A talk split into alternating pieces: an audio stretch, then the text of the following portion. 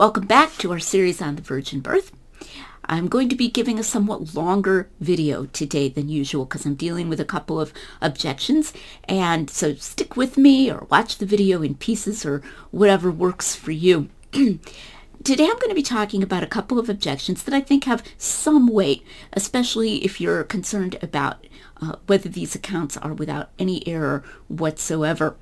The first of these concerns the um, one and only apparent discrepancy between the infancy accounts proper.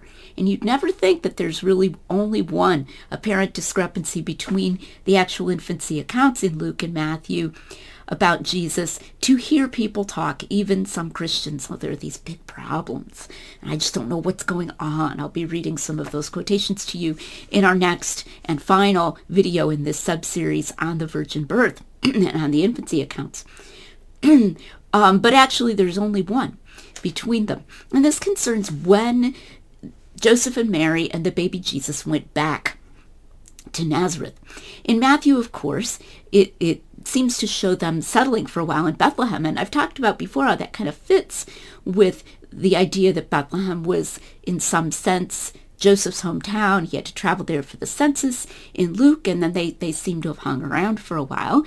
And then they're warned after the coming of the wise men that they need to flee to Egypt to escape Herod. And it's only after that that they go back and live in Nazareth.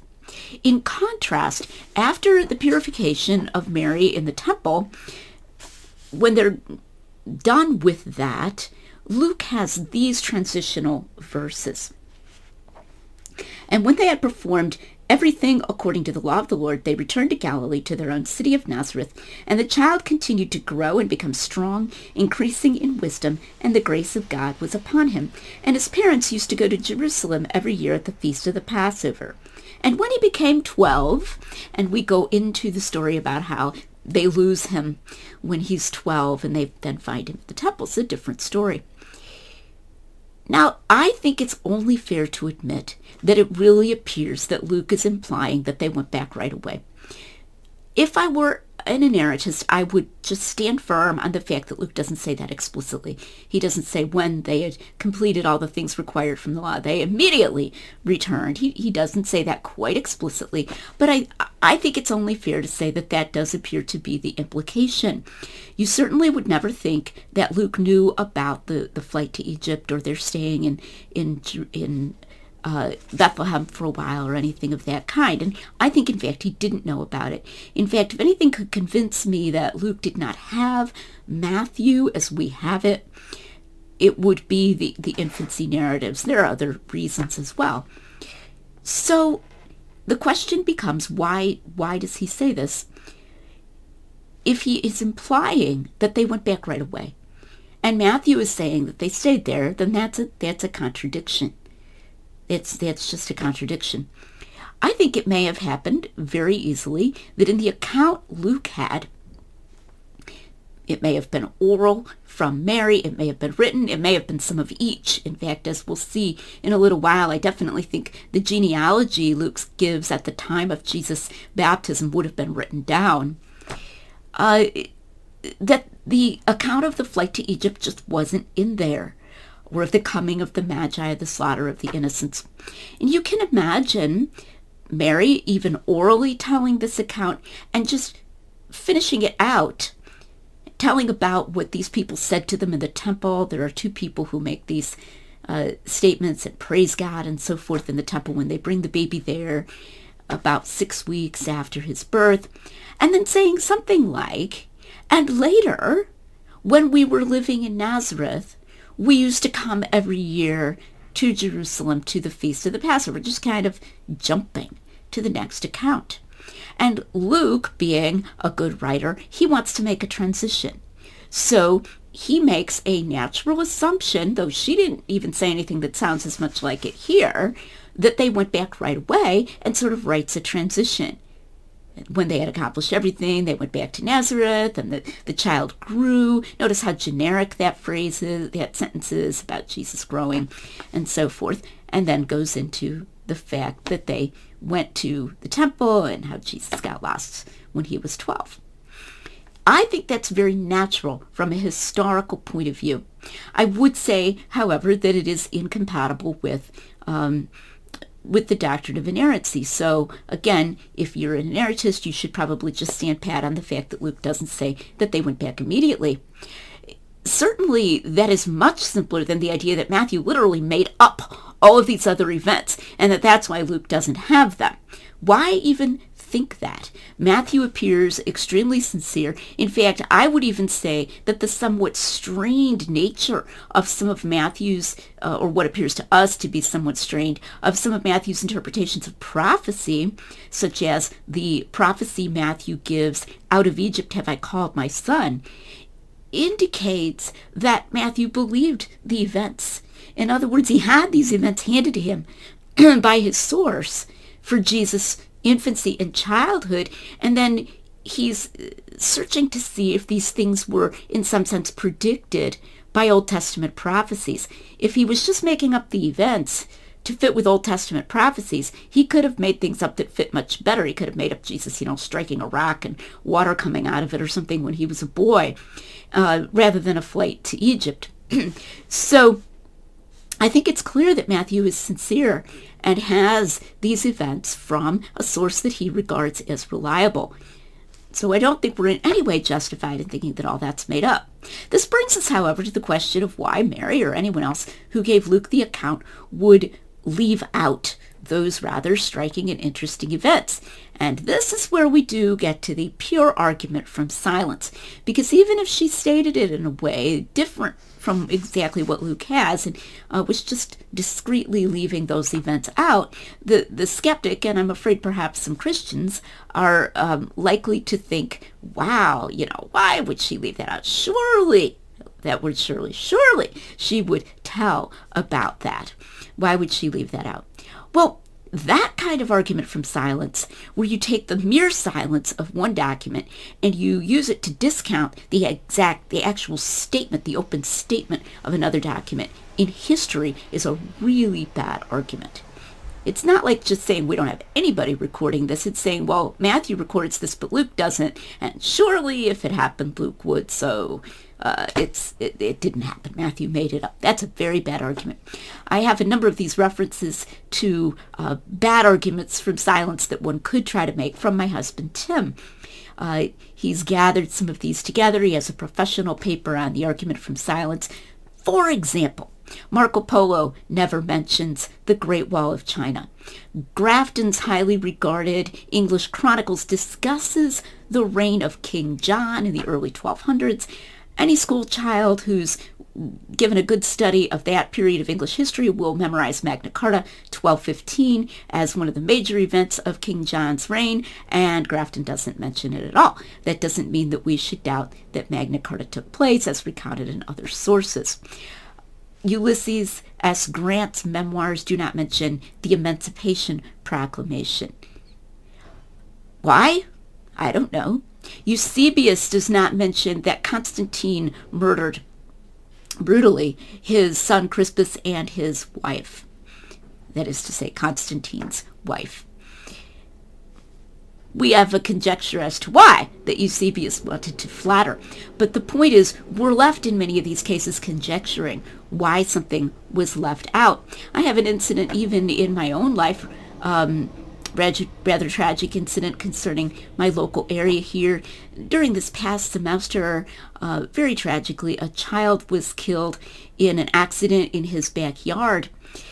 I heard about it because the family of this child belonged to an organization that I also belonged to. And on the Facebook group for the organization, one of the leaders posted about this tragic event and how we could support this family in their time of grief. I Googled at that time on local news and I couldn't find any mention of this at all.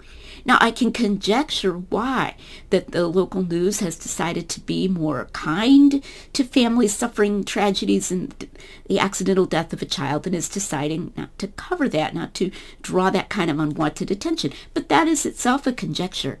And I would be unjustified in discounting the report of the child's death from the uh, leader of the organization merely because I can't find any corroborating discussion of it in the news.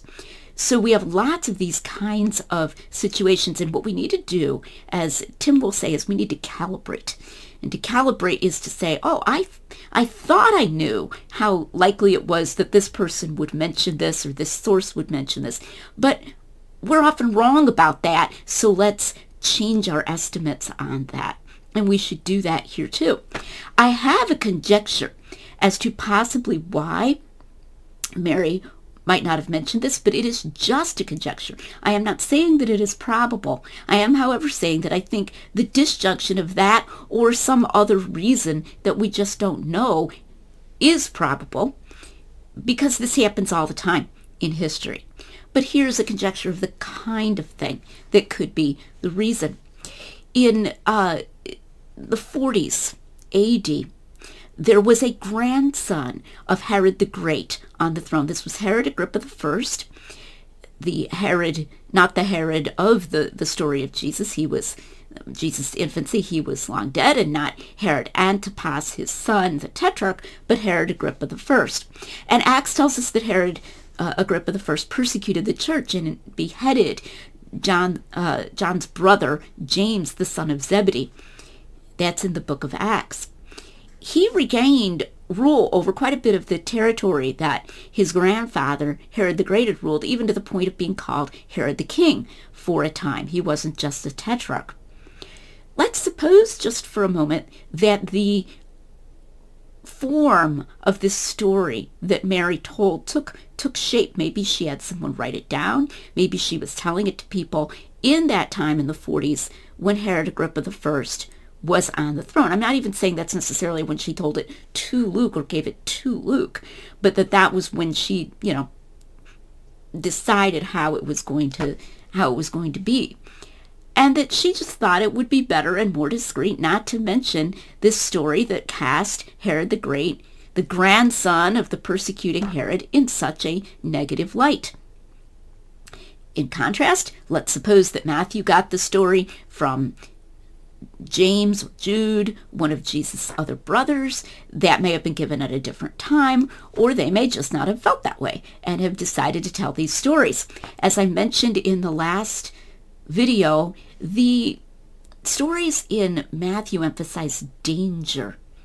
You've got right from the beginning this problem she's pregnant joseph's thinking of divorcing her and then you have another problem after the baby's birth that herod's trying to kill him and they come back and they have another problem that archelaus is reigning and you can see that from what we might call a stereotypically masculine perspective and the stories in luke emphasize wonder the wonder of the conception for he that is mighty hath done unto me great things, and holy is his name, says Mary in her Magnificat, and doesn't emphasize nearly as much the, the dangers surrounding the child's birth. So I think we can see reasons why she might have simply not told that story. And then that omission just leads Luke to this very natural uh, assumption that they went back right away. The next objection I'm going to talk about does concern the genealogies of Jesus, and that's part of why this video is going to be so long. But I'm not going to go into a lot of detail. My concern here, I want to focus, is on the truth of the infancy stories which are connected to the virgin birth. Is Matthew making up his genealogy of Jesus? Is Luke making up his genealogy of Jesus? That's that's the question because especially in Matthew, that genealogy occurs right before his story of, of Jesus being conceived by a virgin. There is an apparent contradiction here because both genealogies appear to be connected to Joseph and yet they have several different names, particularly after, uh, after David. So what what's the deal? This has been discussed for hundreds of years, in fact, well, well over a thousand years. I believe Julius Africanus, uh, writing in the late uh, second century, was one of the first whom we have extant to discuss this alleged discrepancy. because the, the names are different. I'm not going to go into all the different ways that the names are different, but this, of course, is a field day for skeptics. Oh, you know, they're just making these genealogies up to connect Jesus to, to David because, look, they, they appear to contradict one another. Since about the Reformation, or uh, somewhat before then, a popular solution to this apparent discrepancy is the one that I think is most probable, though I'm not absolutely camping on it, which is that the genealogy in Matthew is that of Joseph and the one in Luke is that of, of Mary. This does lead to another problem, though, which is that um, when you read the introduction to it in Luke, it doesn't look like the genealogy of Mary. And here's what he says. He's talking about Jesus, uh, how Jesus is about to be baptized. When he began his ministry, this is in the NASB, Jesus himself was about 30 years of age, being supposedly the son of Joseph, and then it says the son of Eli, the son of Matthat. That, that phrase son of for Eli and Matthat, however, is not in the Greek. Also, uh, the, the text family that this is based on actually has uh, being the son, as was supposed of Joseph. Uh, so, you know, moving that word son, which some scholars have emphasized and implied that there's a parenthesis implied there, of course, no real parentheses in the Greek, that would have it that um, Jesus was really the, the, the son in the sense of descendant of Eli, and that, you know, it's being the son, as was supposed of Joseph, but really of Eli, and so forth, uh, with Eli being Mary's father. And that this is what Luke intended, and that this is what he implied, and that this is what uh, someone who understood the Greek would have just understood from it. I'm not convinced by that. I've tried to look into it. I'd like to be convinced by it, but uh, I can't find any church fathers taking that theory and they knew Greek extremely well. You can say maybe they had the other text family, but I'm just not finding enough independent evidence that, that those slight differences in the Greek would be sufficient to imply that Jesus was the son or descendant of Eli, but not of Joseph. The other thing is that there would have been a much more obvious way if Luke knew that this was the genealogy of Mary for him to say, that it was the genealogy of Mary. He could have said, being the son, as it was supposed of Joseph, the husband of Mary, of Heli, etc., etc., etc. He could just worked Mary's name in there very gracefully. And I generally try to avoid theories according to which the gospel authors are being super subtle and implying things in super subtle ways. So if I criticize such theories when they're made by people who are saying that there's some subtle theological meaning here that I don't think is there, uh, or that there's some hyper subtle implication that something isn't historical when it looks completely historical, then I have to be uh, honest and not use hyper subtle theories about Luke implying something in this subtle way when he could have said it much more obviously if that's what he thought. At the same time, I do think that probably the simplest explanation is that this is the genealogy of Mary. This leads me to prefer a theory for this apparent discrepancy that these both look like genealogies of Joseph that is similar to the one I gave a moment ago, though it would be incompatible with inerrancy. And this theory would be that um, Luke had this genealogy written down. You, you would write down a genealogy, even if he got down got the other stuff orally. And that by the time he was writing his gospel, he was not immediately in the presence of Mary or someone he could check with. You know, he might have gone on on his travels with Paul. He couldn't just call her up on the phone and say, hey, now just to clarify, you know, this is Joseph's genealogy, right? Um, didn't have a way to clarify. And that he thought, because genealogies were most often done through the, the, the male parent, that this was the genealogy of Joseph and that he just then put a reference to Joseph in there kind of to, to, to make it smooth, to bridge the gap and so forth.